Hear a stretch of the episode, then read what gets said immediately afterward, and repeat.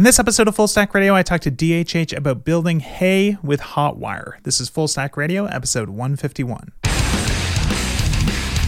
I guess the reason that we're chatting today is because uh, you guys just put out Hotwire, which is like a set of tools for building sort of modern um, web applications uh, sort of the Basecamp way, which is, of course, always contrarian in, in some way, shape, or form. And I know I had messaged you um, way back in the spring asking for the exclusive uh, podcast interview on this tech, and it finally dropped, I think. Um, like maybe the, the week of Christmas or the week before Christmas. Um, so I'm super excited to get a chance to chat about it now. I am super excited to finally have it out there. We I originally intended that we premiere all this at RailsConf in the spring, and mm-hmm. then I mean, all hell broke loose this yeah. year, um, pandemic. So the conference didn't happen, and then we released Hey, our new email service, and then a million other things, and then it wasn't really until coming out from under all of that to some extent that um, we were looking at like, oh shit, we should uh, get this stuff ready. Um, yeah and a lot of it really was just hearing from people not happy with how mm. they're developing their apps and constantly asking hey uh, you showed the stack you used for hey which was just boring tech really um, plus a few things that weren't released so what's the unreleased stuff and uh, I think that was really just the, the motivating factor to get this finally out there that I'd hate for someone to embark on a new interesting app and either break their neck trying because they just couldn't get it to work. I mean, there's so many ideas and so many teams and initiatives that are really fragile in the beginning where you don't need that much pushback from either your domain or your technology before you realize, eh, I don't know, we'll do it some other yeah. time. I'll, I'll push it out later. And if Hotwire is anything, it's hopefully a way to have less of that have more of an experience of actually I could do it. I could do it by myself. Um, I can get something out there in very much the spirit of of how we originally created Basecamp back in 2003, where I, as the sole technical person, built the whole thing. And I was thinking there were not a lot of environments where that was feasible within the amount yeah. of time with the team we had and so forth. And I've just to some ways I've gotten frozen in that moment to the extent of wanting to believe that it is possible to build Basecamp again if we had to with the team we had. But that mm-hmm. requires a constant fight with the complexification of all this stuff that we call web development and pushing back on it and trying to find new areas of conceptual compression because it's so easy to get lost in the path past on just nostalgia. Oh, everything was better in the old days. No, sure. it wasn't. No, it wasn't. I mean, a lot of things were shit, and we had to deal with so much crap when it came to web development, and so many things were harder. So it's not that the past was just uniformly better it's that there there there was something there that we can get back to um, if we continue to do the work if we continue to apply these conceptual compressions where we take things that are hard but needlessly so right?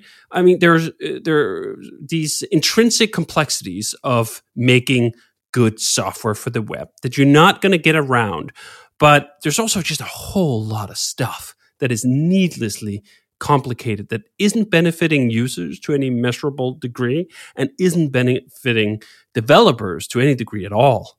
Um, yeah. So that was the motivation. Awesome.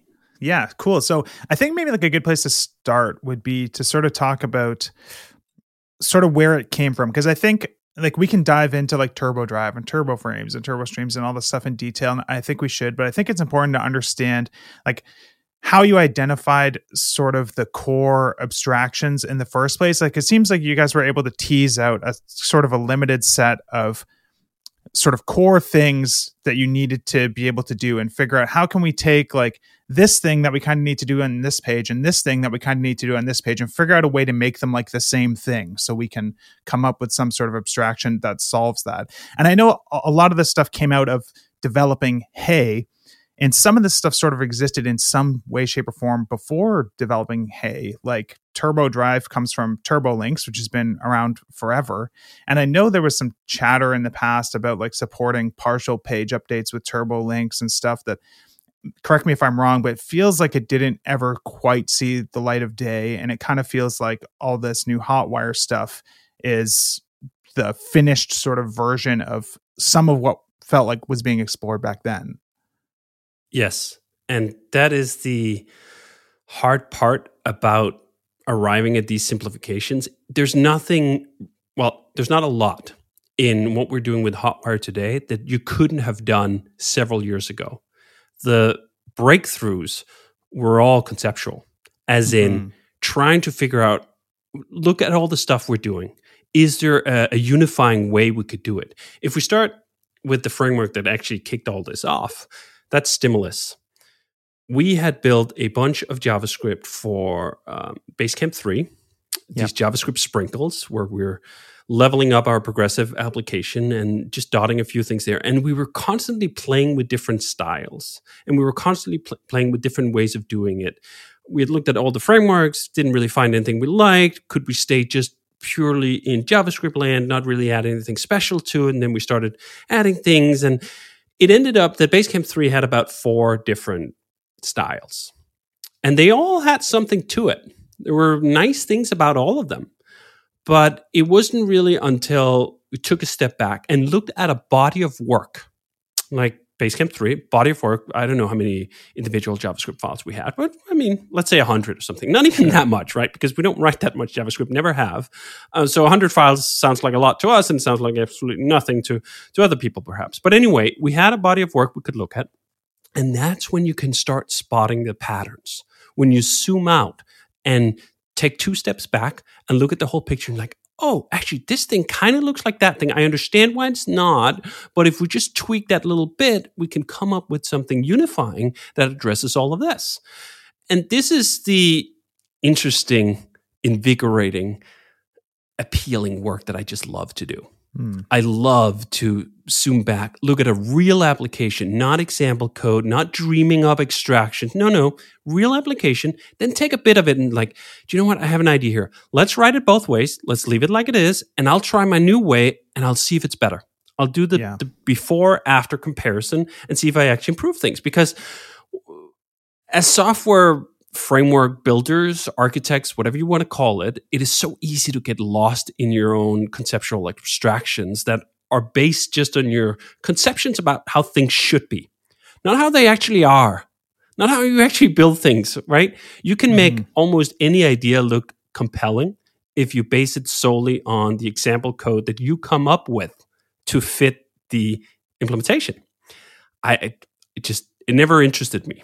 What I'm interested in is all the pressures of real apps, what they do to both twist and bend and destroy these conceptual notions you have of simplifications that turn out to not be simple at all once um, used in anger.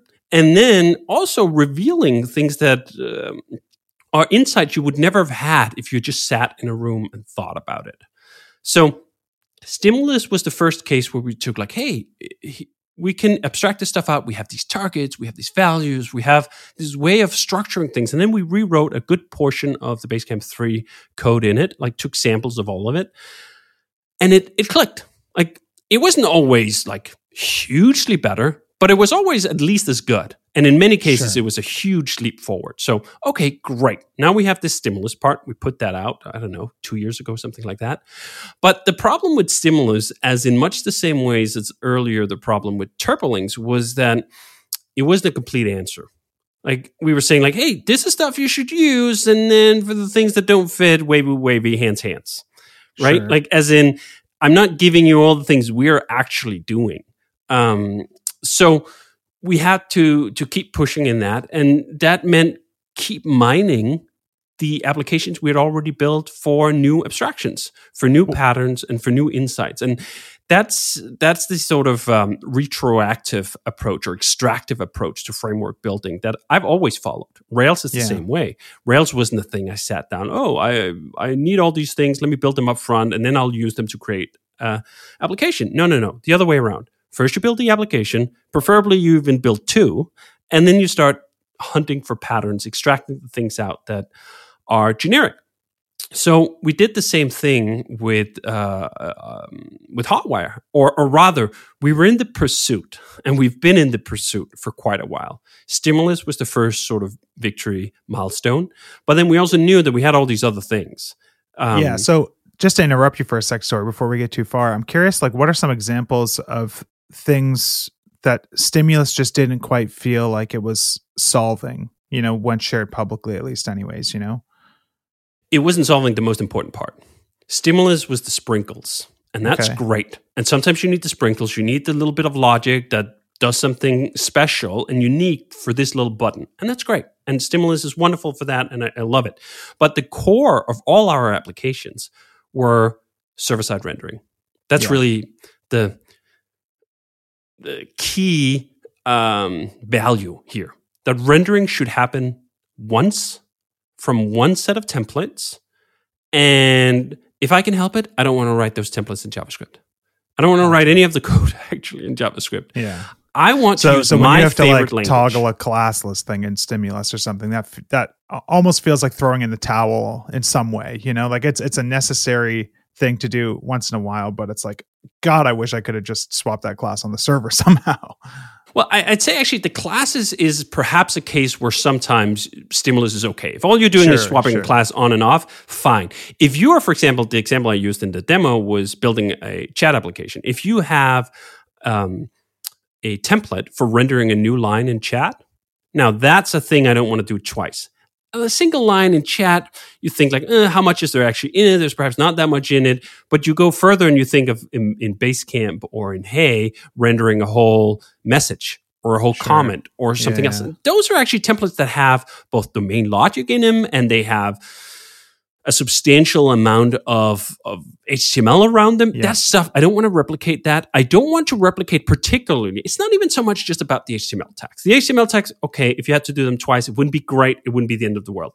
It's this idea that on the server, you have access not just to that template, you have access to your entire domain model. It means you don't have to serialize your domain model, sending it across the wire as a piece of data, as JSON which you then have to instantiate on the client side with a client model now of what is a person, what are they allowed to do, all these things about permissions or, or, other things. And then, of course, also on the server, you have access to your data model, right? Like, as in not yeah. just your domain model, that's the, the code, your Ruby code, but also your data model, as in your SQL database. And it's quick to query. There's not a HTTP yeah. request uh, around the whole thing. You can do 100 SQL queries, and it might take you only or, or, less than 100 milliseconds. You might do 100 SQL queries in, I don't know, 50, 60, 70 milliseconds, mm-hmm. sometimes even less. You could never do that on the client side, right? This is actually why I thought it was so interesting to see the justification for React server components, um, yep. which, as fortune would have it, it premiered just a day before we announced um, Hotwire. And it was basically um, a recommendation for why server side rendering is good. Yeah. Right? All it's, the it's cases per- where that's great.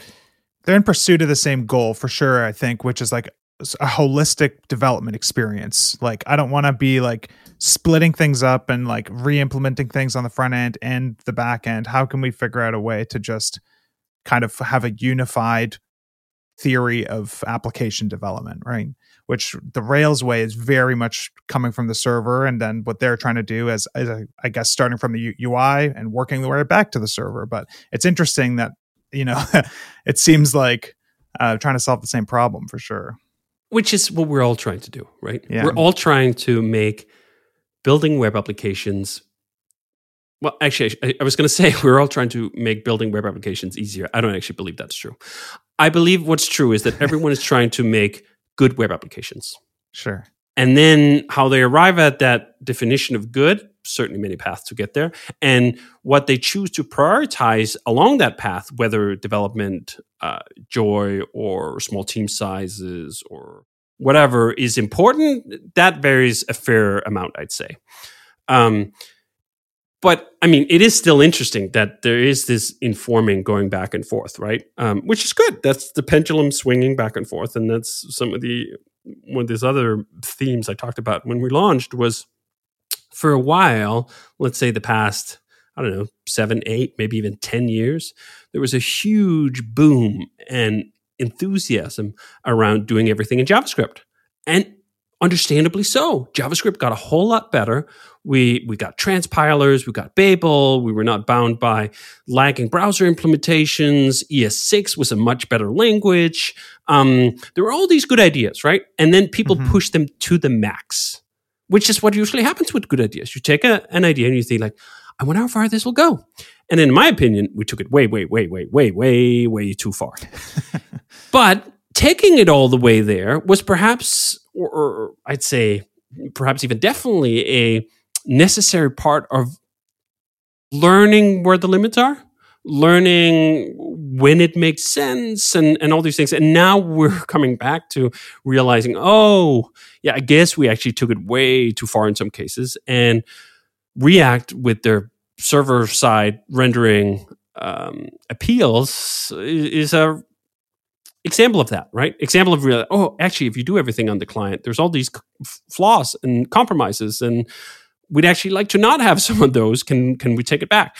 And in the meanwhile, um, we were trying on the other end with server side rendering to go. First of all, I think JavaScript is a fine language. It's not a horrible language. It's not a great language for me, right? My personal mm-hmm. truth there. Ruby, best programming language ever made for me when I'm trying to write um, web applications. No interest whatsoever in giving that up, right? Sure. So, yeah. whatever drawbacks there may be to allowing me to use my favorite programming language in the entire world to create the applications that I do, um, I'm gonna I'm gonna look into that. I'm gonna figure it out. I'm gonna find a way to make it work. Not just for Ruby either, right? That's the other big part of this appeal is that server side rendering sets the programmer free to choose the programming yeah, language yeah. that they hold dear, right? Instead of this idea that like, oh, we should all be writing JavaScript for everything. No, I guarantee you, if, if you asked a thousand programmers, what's your favorite programming language? You're not going to get a thousand people telling you it's JavaScript. I love it to end of the world, right? Like I keep hearing from people who write Python or mm-hmm. Clojure or Erlang or, whatever, right? Like that that's their favorite programming language. And that's so wonderful. That diversity that the web allows us to have because on the web, no one knows if your server is a Commodore 64 yeah. or VIC 20 or running Ruby or running Erlang or running C or running anything else. It's one of the greatest gifts to programmers this world has ever seen usually, as we've seen with mobile web development, usually there's a dominant platform, right? And unless you build your shit in that, uh, you're at best a, a, second class citizen or a third sure. or fourth or fifth class citizen. And it's just not worth it. And people end up with these monocultures where, hey, you want to make an iOS app? Most people are going to write in Swift or Objective C and they're going to yeah. use Apple stuff. If you want to write a web app, you can use anything.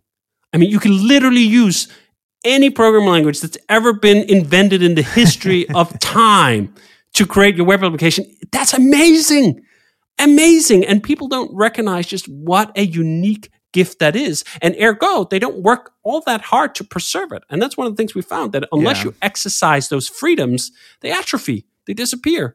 And some of that has happened in web development at large, I'd say, that there in certain circles, is this assumption that well of course we're going to use javascript. And it's going to be isomorphic and like that's the only answer and yeah, like yeah. what? Fuck. No absolutely not.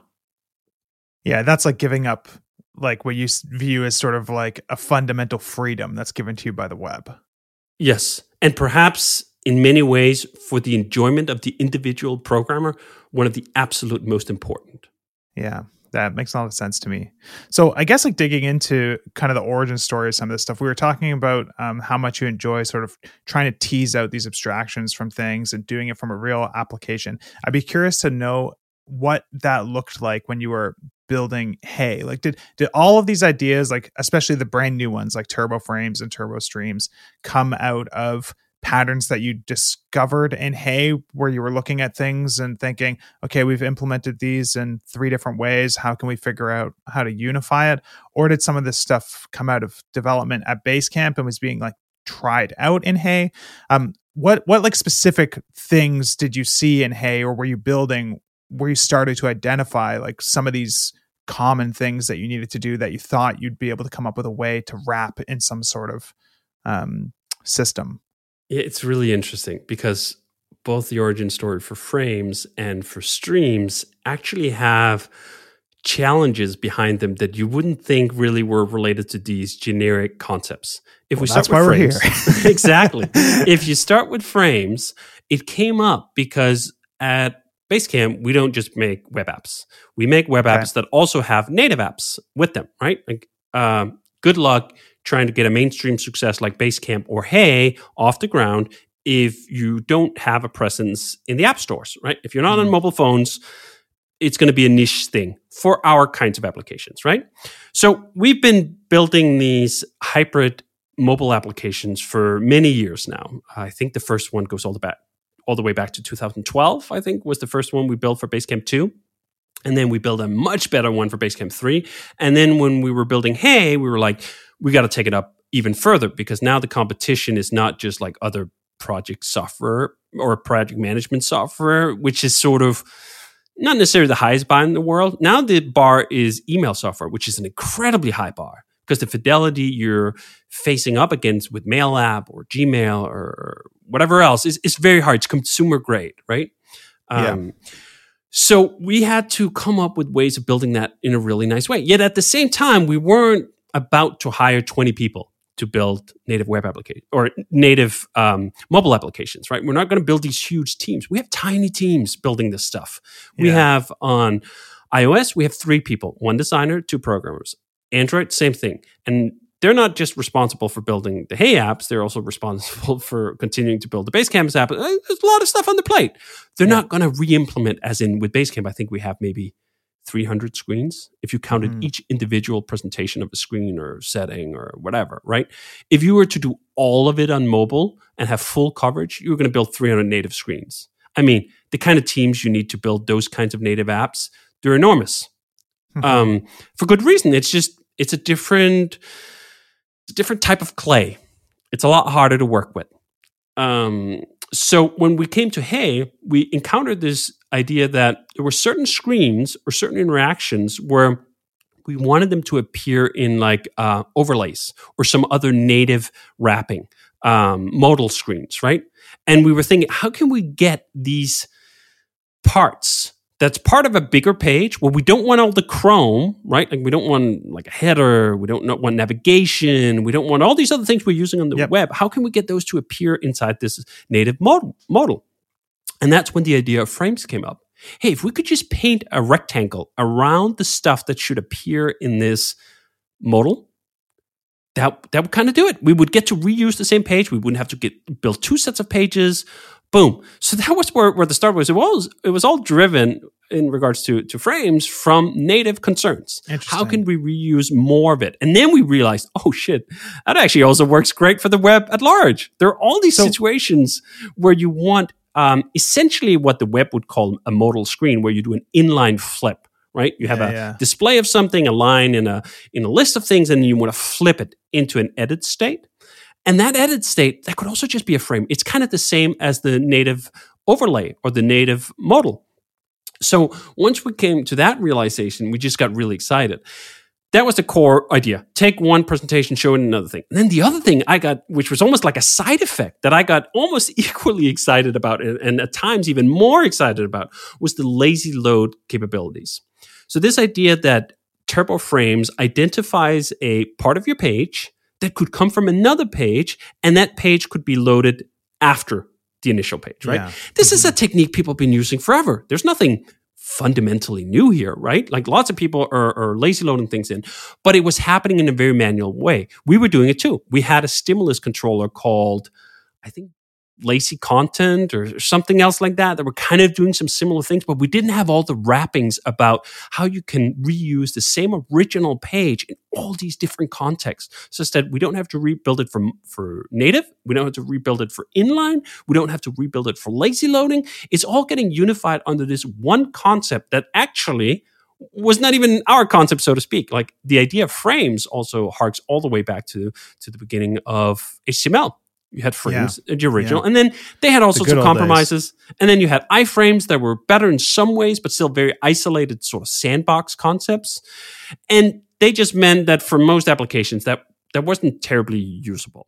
Right? We couldn't use it. It wasn't the same DOM. It had all sorts of issues. Sure, but the core yeah. idea of taking parts of your page and rendering them as separate things was super strong.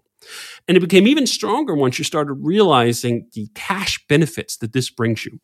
If you take a complicated page that has five different segments on it, right, and you want to cache that page, that ca- page has to now depend on five different keys.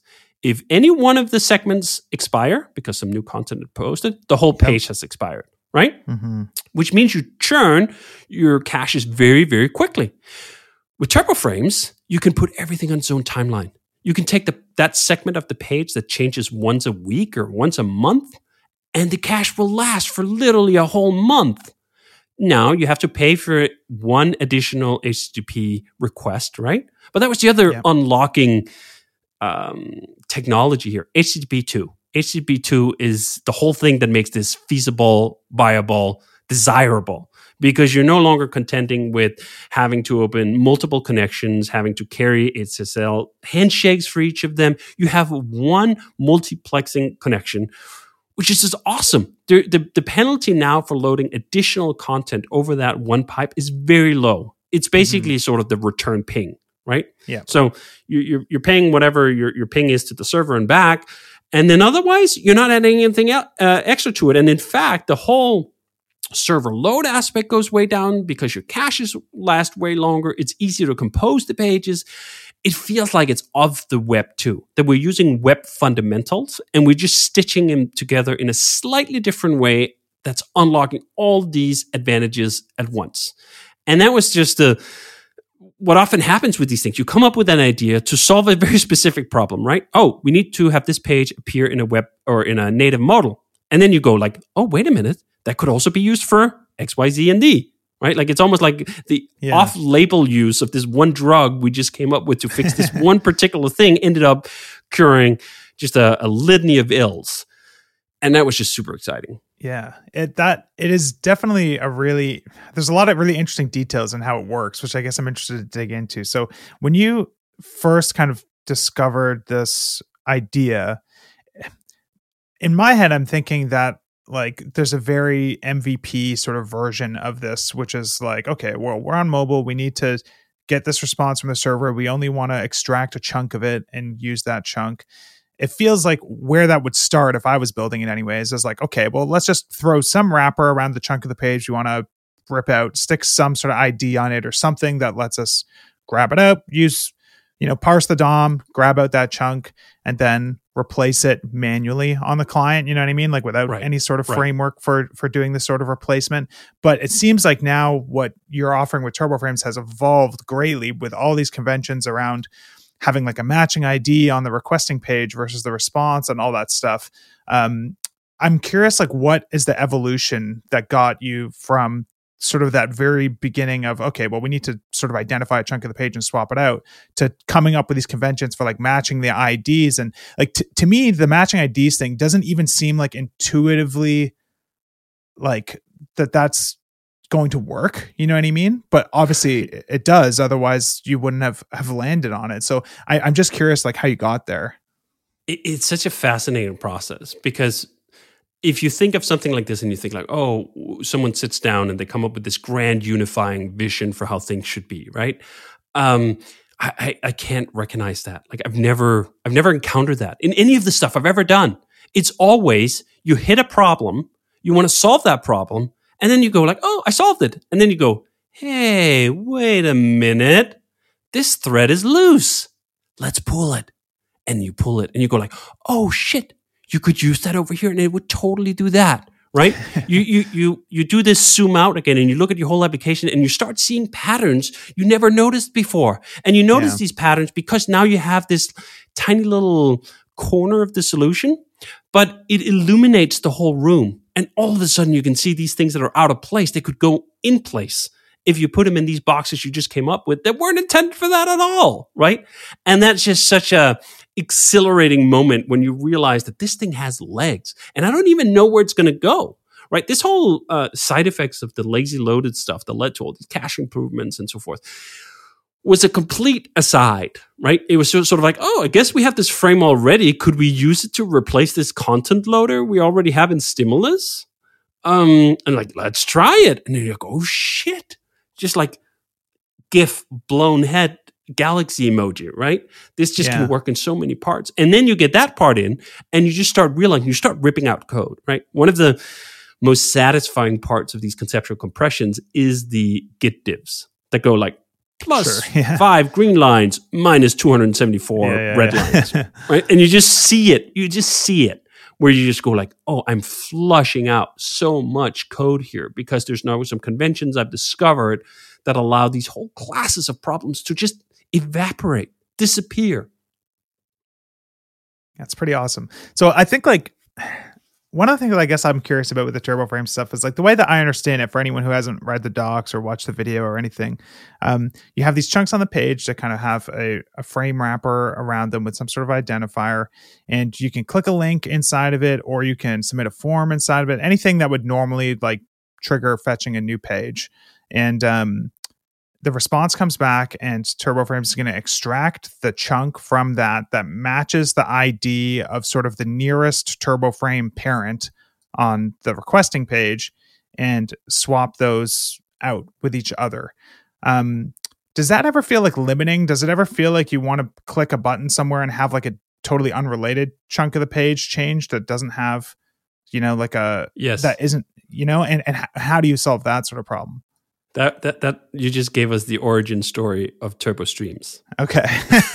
because first we came up with Turbo uh, Turbo Frames and we were like, "This is amazing! This does all these things, right?" And then we encountered exactly that problem that you described. That there are some instances where everything isn't neatly within one rectangle. Yeah. Right? There are cases where you want side effects other places on the page. If you take Hey, our email client, one good example of that is we have this thing called the screener, where no first time sender lands directly in your inbox. You get to decide whether you want to have them there or not, right? When you click yes or no on a pending um, first time sender, there's a little button on the main inbox screen that has a count, right? Where it says, yep, like, you have yep. nine, you have eight. And you could do almost everything else within the screener just as frames, but you can't do that you can't do the I got to update that button that's actually on a separate page and I'm keeping them in sync in part because you might have multiple browser windows open or whatever whatever, right? I can't get those side effects to happen. How do we do that? And that's the origin of TurboStreams.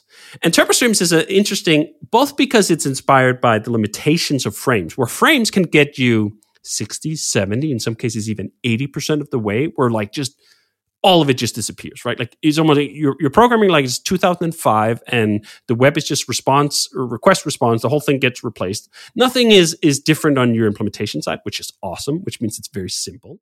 Um, and that's great when that's all you need, right? Then you just stop there. You've used frames, boom, you're done. Now, if you need that, those side effects, um, we needed something for that. We needed a sort of a, an escape valve for that. And at the same time, we had a very long time we've had this escape valve. In Rails, we've called it RJS, Ruby JavaScript. We've called yep. it SJR, server side render JavaScript responses. I think are the two things. These techniques go all the way back to, I think, prototype in 2005, right? This is how we implement the original campfire back in the day. Yeah. Um, and, and this but, is the thing where it like sends back like a script tag in a sense that just gets appended to the page that evaluates or something like that. Yeah, sort of exactly. Like created exactly. on the fly script. Yeah, it, it, sends back a, a, chunk of JavaScript that just gets evaled as soon as it's received. Gotcha. And that no longer works because of uh, content. What is it? CSP, Content yeah, Security sure. Protocol, mm-hmm. or, or something like that. It's a security nightmare, to be honest. this idea that you can just eval any piece of JavaScript you receive over the wire, right? Sure. Not exactly great for security. Um, so that was already that had already become a bit of a dead end. If you wanted to use CSP, you couldn't use um, these techniques. But we still wanted the same thing. We wanted a response that could mutate anything on the page um, in response to a server side rendering, but we couldn't use JavaScript for it anymore. So we had these two things pushing on us at the same time. A, frames doesn't cover 100%, it covers about 80%. Um, maybe in some cases only 50%. Whatever the percentages is, that's all, that's the cheapest level up you'll get, right? Like it requires the least amount of work on your part. So you take as much of it as you can. But this is, you'd be a fool, or I don't know if a fool, you, you'd, you'd reach your limitations where you have to start waving your hands again about like, oh, what do you do about the last bits, right? So we have that pressure. And then we have the other pressure, which is that we can't use SJRs anymore. We can't just return JavaScript that gets evaled anymore. We have to return something else that mutates the page. So we have those two things pushing on us, right? And that's where we really actually set out to, to find a solution that kind of could fit in with under that. And we started thinking about what is the main benefit you get out of SJRs or, or RJS? Is it that you can add a class to some DOM element somewhere as a reaction? No, you could do that quite easily with stimulus, as we just talked about. That's very easy to add, right? No duplication, no added cost. Um, same thing with playing an animation or whatever. Why are we using these server side renderings? Because we want to reuse the partial templates. Yeah. That's the whole thing. The whole thing is that you want to not duplicate and replicate these partials on the client side as well. So you want to render them on the server, then you wrap them in this JavaScript, or that's what we used to do with these previous techniques, and then you would insert them somewhere in the DOM and you'd perhaps do something with them after that, right? We're like, hey, what if you just took that kernel? What if we could just focus on returning the server side rendered partial templates and then yeah. find a way to get them into the DOM? Boom. Now, now we're close, right? Now you're close in the like those server side rendered template. They're just HTML. They don't have yeah. any CSP issues.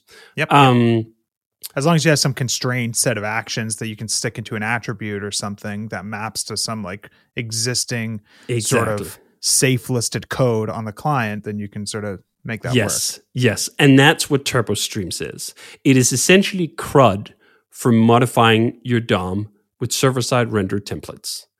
You get to append or insert, you get to replace, you get to update, and you get to delete. And the other aspect here, which was a historic influence, was that our RJS and SJR templates, when you could do whatever you want in those responses, when you can just call whatever JavaScript you want in those responses, those yep. responses had a tendency to balloon right? Sure. Yeah. Added more and more and more and stuff on it. And we had some cases, I think the worst one we had, maybe that was like 30 lines of code. And you're like, this is doing a ton of shit. Why is it happening all in this thing? Well, it was because it was the most convenient place to put it. Yeah. So this invokes one of the grand revelations I've had in web development, which was the adoption of REST. The idea of treating everything as a constrained set of operations that you can map everything within and that those constraints are good. Yeah. That a straitjacket like REST, where you get your get and your post and your put and your um, and your delete, is liberating. That it allows you to do everything you want, but it encourages you not to go too far. Before we had REST in Rails, many applications would end up with these gargantuous controllers, even at Basecamp. I, I remember a controller in the original version of Basecamp that had, I think, like 22 actions. Yeah. You just go like, I can see how we got there. I can see how the easiest course of action was just to add another action. And before you know it, you had this super bloated controller class that did all sorts of things, right? Mm-hmm. Whereas if you had to do that as a REST, you'd go like, oh, look at all these prefixes. That means that's its own controller, and that's its own controller. And now we've yep, broken yep. down the 22 actions into six different controllers, and they're much better scoped. They're far more cohesive, and all this other stuff, right? So the thinking was, what if this was also true here? What if restricting the amount of updates we could have to just these CRUD actions was actually what we wanted, needed, and was plenty for most of the time. And then again, you go like, well, but what about that one case, right? What about the one case where you just want to flip a class? You don't want to re-render a whole template just to do that. Hey, we already have stimulus. Sure. Stimulus is already this escape valve, these sprinkles yeah, yeah, yeah. that you throw over your HTML and your code when you need that one thing that doesn't fit. So the combination between those two things, TurboStreams providing you CRUD just with HTML templates, where it needs to go, where it needs to update, and whatever, and then the escape valve of Stimulus, you could just add that to any um, template. You'd still be CSP compliant. It allows you to do everything, and you can then see kind of the escalation, right? So Hotwire starts at baseline. The baseline is Turbo Drive. Every single link, every single form is now happening as a fetch that we don't have to blow away the instance of the app. It allows you to keep yep. continuous connections to things like WebSockets without disconnecting and reconnecting. It allows you to not uh, uh, reinterpret things on the page. It allows you to keep sort of the whole thing stable, right? That's the baseline. Yep. You get that for, for free. I mean, as totally. soon as you run Turbo, don't have to do anything for it. Then the first step is okay, we need a little more. Let's do frames. Okay, we need a little more. Let's do streams. Okay, we need a little more. Let's do stimulus. And having that full progression that gets you all the way from like, eh, do you know what? This p- page just needs to be normal. It doesn't need to do anything. It can just rely on Drive. I don't have to do anything custom to all the way to like, I can do basically all the things I ever want in terms of manipulating the DOM, in terms of triggering behavior and so on. That is the magic of this. That you yeah. only pay for you only pay the relatively high price of building a super sophisticated thing when you're doing a super sophisticated thing. you yeah, don't pay yeah. the price when you're just doing a page, right? Yeah. And I think that this is part of the chase we've been on the whole time. It's not to say that these uh, advances we've had on the client with what JavaScript can do are bad, right? Like we build an entire rich text editor trix-editor.org, sure.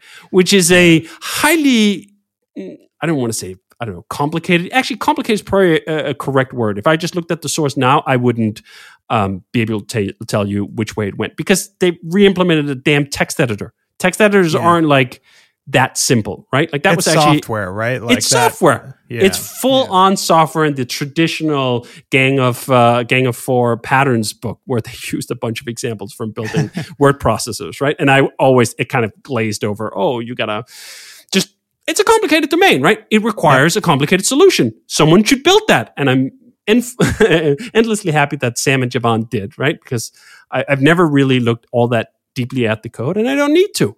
Um, sure it just works. It's a thing to drop in. And aren't we better off that JavaScript now allows us to do stuff like that? It's amazing. It's wonderful. But you know what? I don't want to build my apps like that.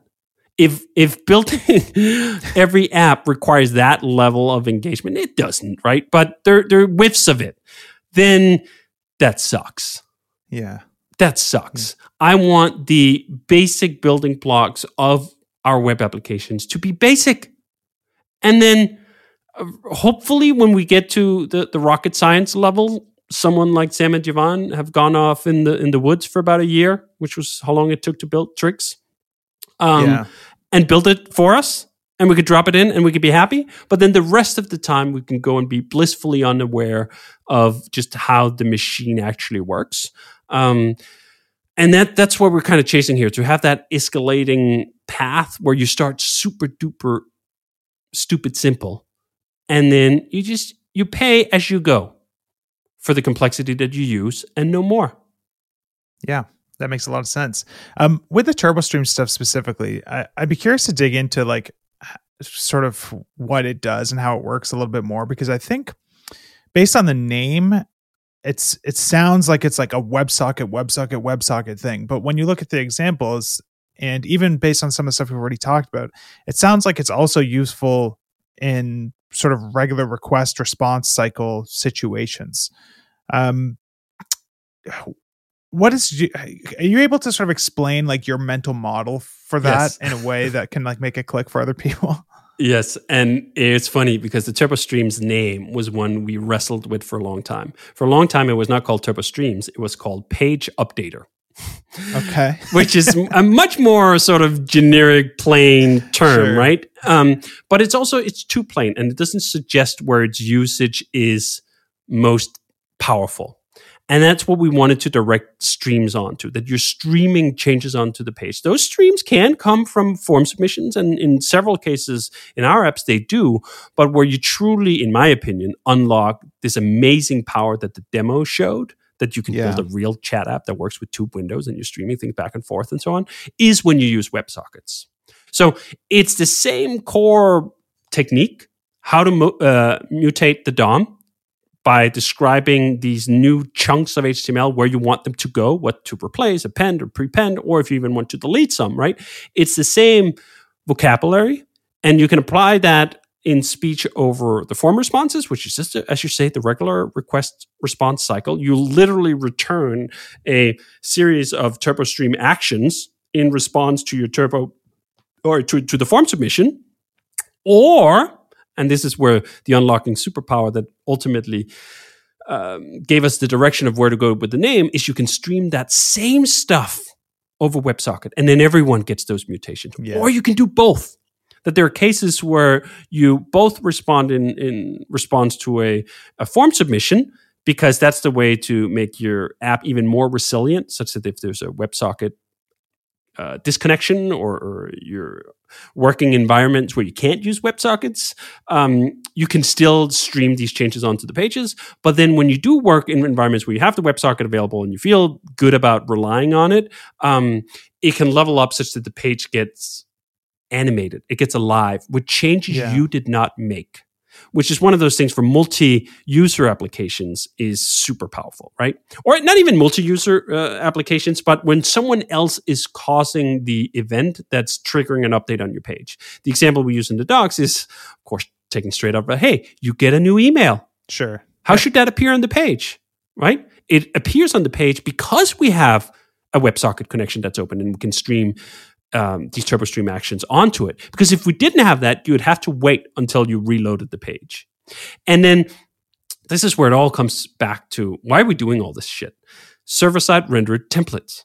It is all going back to that, right? The initial page that you render just with your Turbo Drive uh, request, boom, rendered by server side templates, the same ones, right?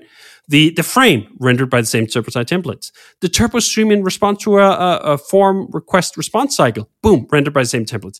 The Turbo Stream action streamed over WebSocket, again rendered by the same Turbo uh, or the same template partials, right? It is just Yeah. such an incredible amount of reuse that allows a single presentation of a comment or a chat message or a chat room or so on to be used in so many different ways um, that that almost feels like cheating. I mean, we used to do more stuff on the client with um, client side templates. We had this thing called JST, which was just, I mean, yet another uh, client side template language. And I think in Backpack, we used it to build a calendar, which may still actually be one of those areas where perhaps you're justified in using some client side stuff. Okay. Um, but for the vast majority of the time, it just it wasn't needed, and we don't use any of it in Hey. Hey does not have a single client side template, which is in part how we ended up with Hmm. what is it, 40k of compressed JavaScript. I remember when yeah. when when we showed up Hey for the first time, someone called it out and like, "Where's the rest?" and they were like sure that we were hiding some JavaScript somewhere that we had stuffed it under the the Yeah. carpet somewhere, and they were like, "No, no, that's it." We're like, what? What do you mean that's it? Um, because it's all coming from the server. Yeah. Awesome. Um, what are some places, I guess, like in Hey, even that you're using this technology that people wouldn't maybe expect? Like, are there places that you think people would assume were being done with stimulus that are actually being done with some of the turbo stream stuff? Like, for example, if I click my little avatar in the top right corner of my oh, of Hey, is that a stimulus controller that's like popping up on like a little drop down, or is that like a turbo stream thing that's coming down and appending a piece of DOM to the page? It's a turbo frame. Oh. It's a revealed turbo frame. So it uses the summary detail thing that HTML gives us. And then it loads in lazy loading in the um, the turbo frame when it appears, which allows us to um, not load it up front, but then cache it once it's loaded. So you'll see that both on the Hey menu, which is the middle menu in Hey, and the Yeah. right side avatar menu, it's the same thing. You'll see there's like a tiny delay when you first click it. You may not notice it if, if you're in the US because it's so fast, but I'm Sure. sitting here in Denmark, so I can notice that there's just this tiny delay when you click it the first time, and then on any subsequent clicks, we're already we're loading the frame we already have. Yeah. So that's using turbo frames and doesn't need any um, real stimulus work for that to uh, to work. do you have to do anything to make the the lazy loading happen there or is that just automatic like the browser is just doesn't render that dom until you actually open it and then turbo picks it up and That's a good question. I actually forgot how we did that.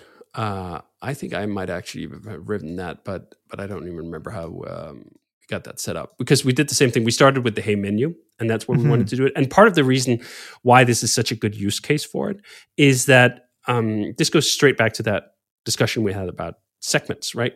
That you want to get different parts of your page that runs on a different caching schedule split out from the rest. If you take the main Yeah. inbox page where all your new email comes in, that cache churns all the time, right? sure Because you get new emails, I don't know.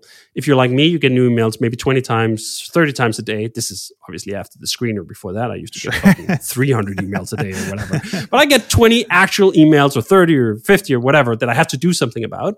And Yeah. they will all churn the cache. But if you look at that Hey menu, what's in it? It's a list of all your labels.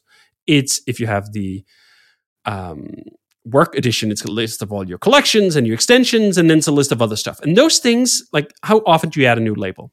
Not Yeah, not very often. I, I'm actually looking at my list right literally now. Literally never i've never created a label in hey so I, I have like I don't know, twelve labels or something. It's Yeah. probably been months since I last updated, which means that the cache for that menu can be very slow. Why would I want to re-render that entire menu just because a new email comes in? That doesn't make a whole lot of sense, right? And normally you just you don't get much of a choice because you kind of have to do that. Um, now you can still cache things on the server and so on and so forth, but um, it's the same thing with the trays, which was one of the examples I used in, in the video down below, right? The trays are also just frames. There are, unlike the menus, they're eager loaded because you want to show those trays as soon as someone shows them. But you'll also notice there that there is like a tiny little delay when you load the inbox. It'll load in the the trays down at the bottom, but they're being loaded from their own um, HTML responses. They have Yeah. their own caching cycle, and they also don't change nearly as often as the main inbox. So splitting these things out, when, there you can see like now we're talking about there's two different frames. There's two different uh, menus, the Hey menu and the other menu, right? And then there's the main inbox page. Now you have five segments. Five segments. They all get to live in their own caching schedule Mhm. um, and they all get to be simpler implemented, right? The main inbox page is just focused on the inbox. It doesn't have all the logic for rendering um, the pull down menu for that. So you can, it, it's one of the benefits, even though I, I've struggled, wrestled, opposed this whole idea of competence or competence yeah, I was, for a long time. I was time. about to say this kind of feels like a different I, I way don't do always I don't yeah. always think that they make things simpler. I understand sometimes when you have a lot of different teams, they can be better at creating these boundaries, but I also think that the boundaries often have distinct costs to them. And Mhm. this is one way of getting essentially a componentized um, UI in a way that pays less for those boundaries. Yeah.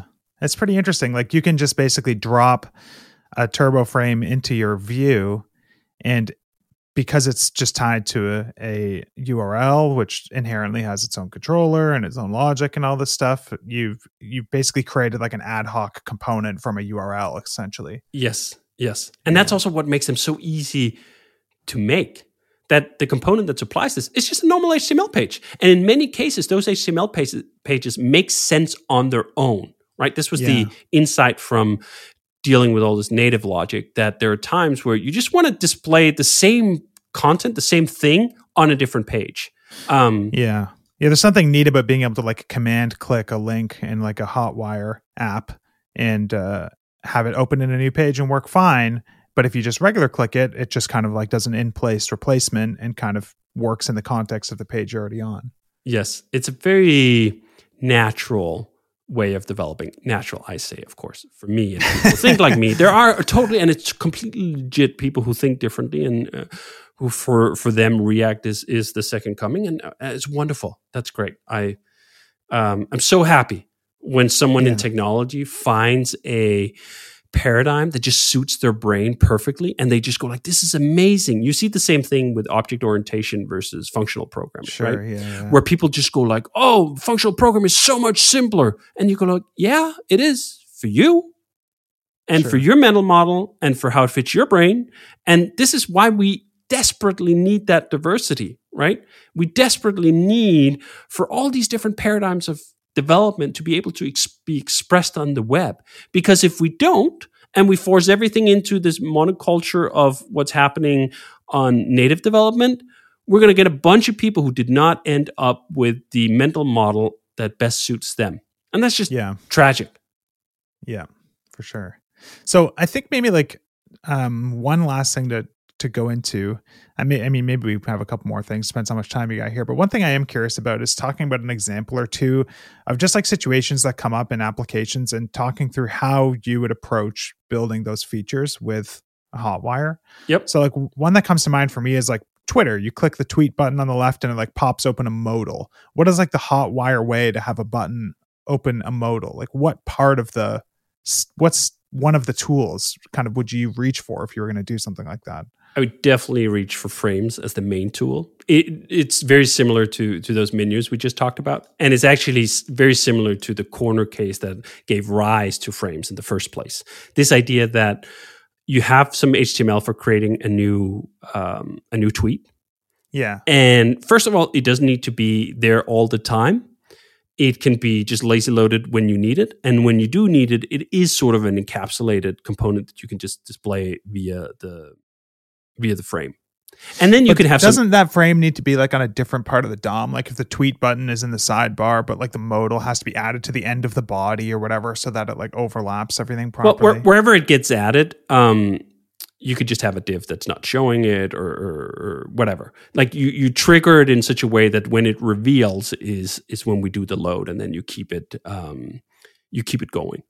So, so just to make sure I understand right, like I thought with the frame stuff, if the tweet button is in a frame, then the response no no no no no no the, the, the the tweet button wouldn't be in the frame.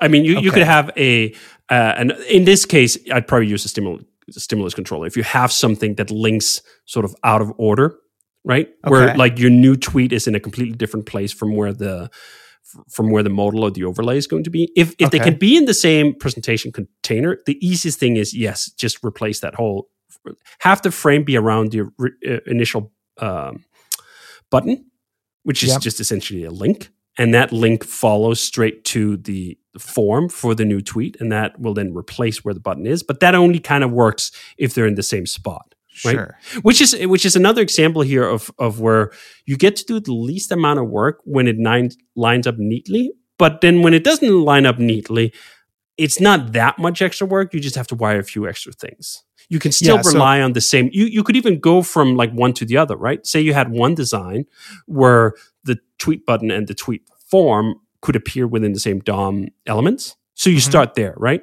And then some designer comes in and say, like, actually, no, I want the button to be in the upper right corner. And I want my input field to be over here instead. And now they're no longer reasonably within the same frame. You couldn't replace the whole thing. Sure. You then take the step and you pay the price to do it in a slightly more uh, convoluted way, so to speak.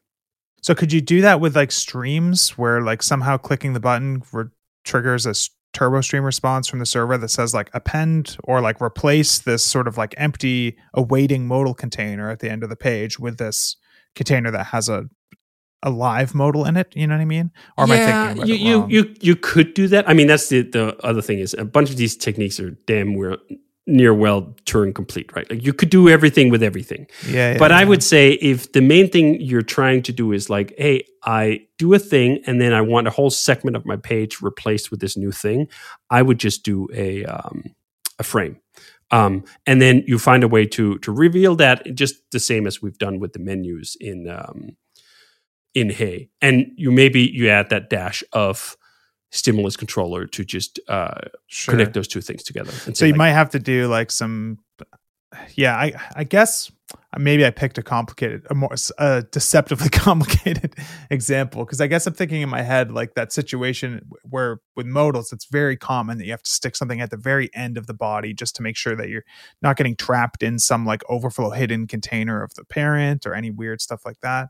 Um, yeah, and I mean, if the page is already designed around this, and this is the main function of it, and it is a, a new tweet, I think you can definitely do it with frames. But if it's not, and you have to do something custom, um, it's like you, you go up the tree, right? And you, you pay a little bit more in terms of just what complexity for it. Now you have to make a, a, a Turbo Stream dedicated uh, response to it, which isn't a lot. It's like a line of code. But mm-hmm. with frames, you get away with essentially zero lines of code, right? You don't have to gotcha. touch your control at all and, and, and so forth. So you would kind of walk up that tree as you just encounter things where like, um, could it just be simpler? This is the other thing that I, I think is, is a good segue into the notion of trading concessions, which is a concept that we've used since the very inception of Basecamp, where yeah. a designer will design a screen, right? And things will be in whatever order they are. The button is over here or there. And then a developer looks at that design and goes like, oh, ah man, it, it kind of would be a fair bit simpler if the button was just at the top and we could just do a replace. Sure. And, and the, the program would say, do you know what? If you do it like that, I'll have it working in, in like five seconds. And the designer might go, oh yeah, I don't care what the button is. I it, that, I just put it there because like it could go there. It could Seemed just like as well go sure. in in the middle, right? It could just as yeah. well go over there where you want it, and it's just fine. And that is a conversation you can have when the developers are in a working relationship with the designer where it's okay for them to push back. They're not just yeah. code monkeys implementing a Photoshop dump as I used to do back in the olden days. Sure. Um, but they get to push back and they get to say, do you know what? Um, one important thing part of of designing this app is that we get the best app, but we can trade that off at times when the cost isn't very big against other developmental concerns, right? And yeah. then sometimes you'll get the opposite answer. The designer will go, no, no, no, absolutely not. The cornerstone of this whole design is that the button is up in the upper right because blah, blah, blah, blah, blah, blah, blah. And you go like, all right, fine. It's important to you. I'll do it that way. I'll make it work. It'll be slightly more work on, on my end. It's fine. Cool. Yeah, um, that's awesome. Is there is there any other examples that you've used when talking to people about this, like outside of the context of Hey, that uh, where you've where you've been able to s- sort of demonstrate like how much simpler a common UI pattern can be when implemented with um, some of these tools? Like anything specific? I, I think there's been some good um, examples flowing out on the web recently, and and one of them is um, default case we use in Basecamp all the time. So in Basecamp we have messages; they're like one mm-hmm. thing, and then below that you have um, a form to enter a new comment, and you have the um, the list of comments on there, right? If you yeah. start at just the most basic level up, where you don't want to replace the whole page because perhaps you have something else going on, you have some counts, or you have a WebSocket connection, or you have something else where you don't want to er, break things out, and you just want to get part of the page replaced. You just wrap the entire thing, the message and the comments below, in a frame, and then you have when as soon as you submit that new comment, just the frame part gets replaced and the rest of the page stays exactly as it is. And it's a pretty common pattern that you have sort of something and you add something to it. And just that little level up of wrapping that in a in a turbo frame bit means mm-hmm. that that segment of the page is isolated and it happens in its own little loop and nothing else what's going on in the page is disturbed you can have other open forms or you can have other open things that aren't then closed one of the examples i use in the um, the demo i did for the video was this idea of adding a um, new message while having the form to edit the name of the room open. Right. Yeah, yeah, Normally yeah. that would collapse and that can't work because you can't you can't do those things. If you're replacing the whole page, you're replacing the whole page and any intermediate stuff you got going on, um, you can't do that. In Basecamp, for example, we have this um, thing at the bottom where you can control subscribers, like who's on this thread, right? You could totally yep. imagine that that is expanded like you're you're adding or you're moving to it while um, you go like oh actually let me add a comment and unless you separate those two things out adding a comment, or, or the other thing, you could end up losing the comment if you're changing the subscribers, or losing Yeah. the changes to subscribers you've made while you're adding the comment. So it often comes in whenever you have these multiple segments on the page. It's a good thing to think like, do you know what? Are are there cases where it really would suck if I just replace the whole DOM? Um, Yeah. And could I make it better simply by wrapping things in um, in a Just turbo putting frame? up a wall around it, basically. Exactly, Yeah. just isolating it. And you almost So, have to it- change nothing about how the rest of the code works. That's the beauty of the frame thing. You still just render the whole thing. The thing that's coming back from this uh, from the server that is uh, in response to you adding a new comment also has that sus- subscriber block at the bottom, right? It's just not Yeah. getting replaced because it's in yeah, its own yeah. frame, and TurboFrames knows only to pick out the frame from the response that matches the frame from the sending uh, uh, form. I think what's like kind of interesting about that example that you chose there, like the Basecamp comment stuff, is I think a lot of people would intuitively assume that the right way to build out is using turbo streams, you know, where like someone enters a comment and saves it, and then you get a turbo stream thing come back that says append this comment to the list of comments directly above the comment box. But then like the counts would be out of sync, right? Which is kind of what you were Right. talking about because but if you just if you just say eh, fuck it let's just use a, a frame for this and not bother getting clever with trying to append just this one piece of Yes, dom and just yes. replace the entire thing that contains the message and the comments and the comment box the experience looks exact same to the end user because they, you're not going to notice when the dom updates to what it already was for 99% of what was there but now you get all those counts updated for free instead of thinking about okay well now i have to emit an event up to the parent that listens to see that a comment was added and updates Yeah, the oh fucking God. counts and blah blah blah you know like and, and this is this is where I think a lot of developers just fall into the trap of premature optimization, where they think like, "Oh no, no, that would be too much. I would be sending all this over the wire." You know what? It doesn't matter whether the response coming back is a piece of JSON that's like 5k or a piece of HTML that's like 9k. It doesn't matter. That's not the time. That's not the part that takes time. Yeah. It- there's, there's. I mean, inserting HTML that's all coming already coming pre-baked for the browsers incredibly quickly. The part of the HTML or the network exchange that takes time is likely to be the pings back and forth, right? yeah Like your, your your lag time talking to the server. It's not whether it's 5k or 7k or 9k or 22k in in many cases, right? Like the Sure. the kinds of connections we have today, the, the way it's um, works and so on, you're just not paying that much of a excess for shipping slightly more wrapping over the wire. And that's even assuming that you are shipping more wrapping over the wire, right? HTML is a data format. yeah and I think that that's what a lot of people kind of have a mental model that it's not. And the mental model is they, that they like, think it's like a bitmap or something Right, exactly. the wire Exactly. Yeah. No, um, you can send it over, and then when the browser gets it, the browser's really good at HTML. yeah Um, and and I think that this is why I always try to like start with the absolute simplest. Don't even do frames. Don't even do anything. Do turbo drives to start. Just build the thing with normal forms, normal everything, and then you go like, oh, actually, it's really annoying that the subscribers edit segment gets reset when I add it. What's the smallest thing I could do to fix that? All right, Yeah. let's do a frame. And then maybe you go with the frame like, oh, actually, this is on a discussion page where some of the discussions regularly runs into the thousands and we're rendering them all. I mean, these are all anti-patterns anyway. You shouldn't be rendering Sure. thousands of comments, but let's just say you were and you hit a like, oh no, actually, this is too complicated. Switch it then, right? Or realize that like actually i want these comment updates to be live if someone else is on the discussion uh, thread but in another browser with their own user i want them to get it too and in that case you may go oh now i'm sending it over over the wire so it has to be a turbostream response. I'm going to change it to turbostreams right? But Yeah. you should always think like how can we start from the absolute baseline and then progressively enhance enhance your application one step at a time? Don't start out with like oh let me use all the most expensive fireworks on like the first minute right? No no Yeah. no save that stuff. Keep your powder dry because the thing is you'll realize when you're building any s- sophisticated application. I shouldn't say sophisticated. Let's say large. You're building any large application that doesn't just have five screens right? If you have five screens you can optimize them to hilt. Like you can do Sure. whatever the fuck you want. If you're building basecamp that has like 300 screens you'll realize that out of those 300 screens there's like five that need to be super high fidelity because users use them all the time.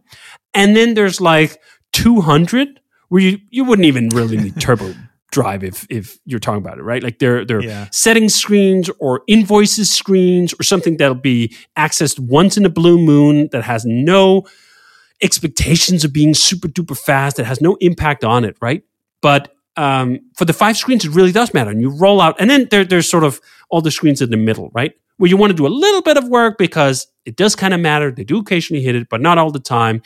And that really reflects how we do um, native hybrid development as well. With native hybrid uh, applications, you have one additional step.